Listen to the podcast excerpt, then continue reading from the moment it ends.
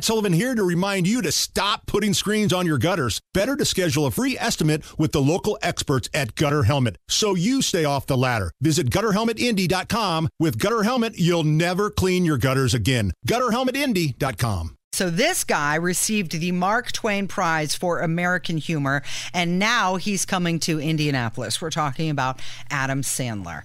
They don't say how much tickets are going to be, but it is the I've Missed You tour.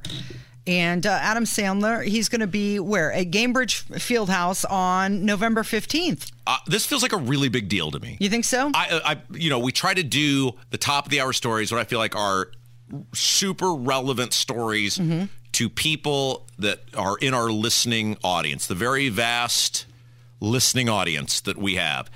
And to me, Adam Sandler, it was like Dave Chappelle last night. Dave Chappelle played last night at Gainbridge, and the people were posting the photos outside, and it was just a line hours beforehand out the door. People couldn't wait to get in.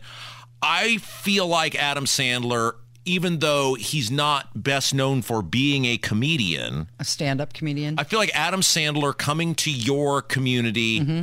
your city, is a really big deal, and I'm sure this thing will absolutely sell out super fast. So he's going to go through 25 cities in North America. Tickets for this show go on sale Friday. But again, I don't know how much they are. It, it's not saying. Do you think he'll take his guitar up on stage and sing, you know, Oh, sing songs as part of it, or is it going to be all new material? You know, for many of us, we are of an age where we remember when Adam Sandler's debut. Yes, of course, he had done done movies, but his probably best work for those of us who are, uh, let's see, I would be what would I be? I would be an older millennial, right? Like I am in the I am in the cut of being a millennial, but just barely. The older millennials will remember his best work not as the kind of watered down movies where yes he was allowed to do some of the funny sandler stuff but the albums um, what was the first one was someday they're all going to laugh at you and i mean that that is what most of us will kind of remember laughing most hysterically at and so hopefully he'll bring a lot of those a lot of those things to indianapolis Are you going to buy tickets for this show? Are you going to go? no And I'm, uh, curious uh, no also. casey I, I i i am on a radio salary you know i can't afford to do that I'm also curious, uh, like the Dave Chappelle show, if you'll have to no cell phones allowed. Like, will Adam Sandler implement that rule? somebody just said in the youtube chat that the cheapest ticket for adam sandler is $169 Wow. That's a lot. I don't know if I have not seen that anywhere, but if indeed that is true, then no, I Mm-hmm. can assure, assure you I will definitely not be. Uh, I will definitely not be attending. I will have to try to get a conference. That sounds really expensive, doesn't it? It does. It does. That's that's high. But I, if you want to laugh, Matt that's the price Hiblin, you're going to pay. Our boss, Matt Hiblin, and I were having this conversation. I think it was yesterday about this. About like he went to the Smash. Kev saw him at the Smashing Pumpkins concert Mm-hmm. over the weekend, and the amount of people that were there at the Smashing Pumpkins concert. Yeah. And look, I'm not trying to dim- diminish anybody who is a, a Smashing Pumpkins fan or whatever else. Everybody has their own group of you know music that they love and enjoy, and that's wonderful. But to me, if you were to say the Smashing Pumpkins will be, I would not think that they are a band. Certainly, many many years removed from their kind of heyday, they would be a headliner at Ruoff, and people would show up in mass. They seem like. Hey, maybe they're playing the Murat or they're at the lawn at White. You're on the lawn at White River or whatever. But Kev was telling me, and Matt was telling me that there were like a gajillion people there to see the Smashing Pumpkins. Yeah, there were tons of people and there were multiple generations. How and much did you pay for your ticket? It was.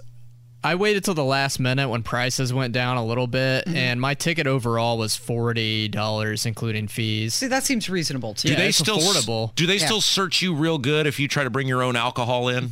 Could you Uh, like? they hardly even search yeah, me. very good. And I- that's a that's a lot different than Oliver Anthony, you know, the Rich Men North of Richmond guy.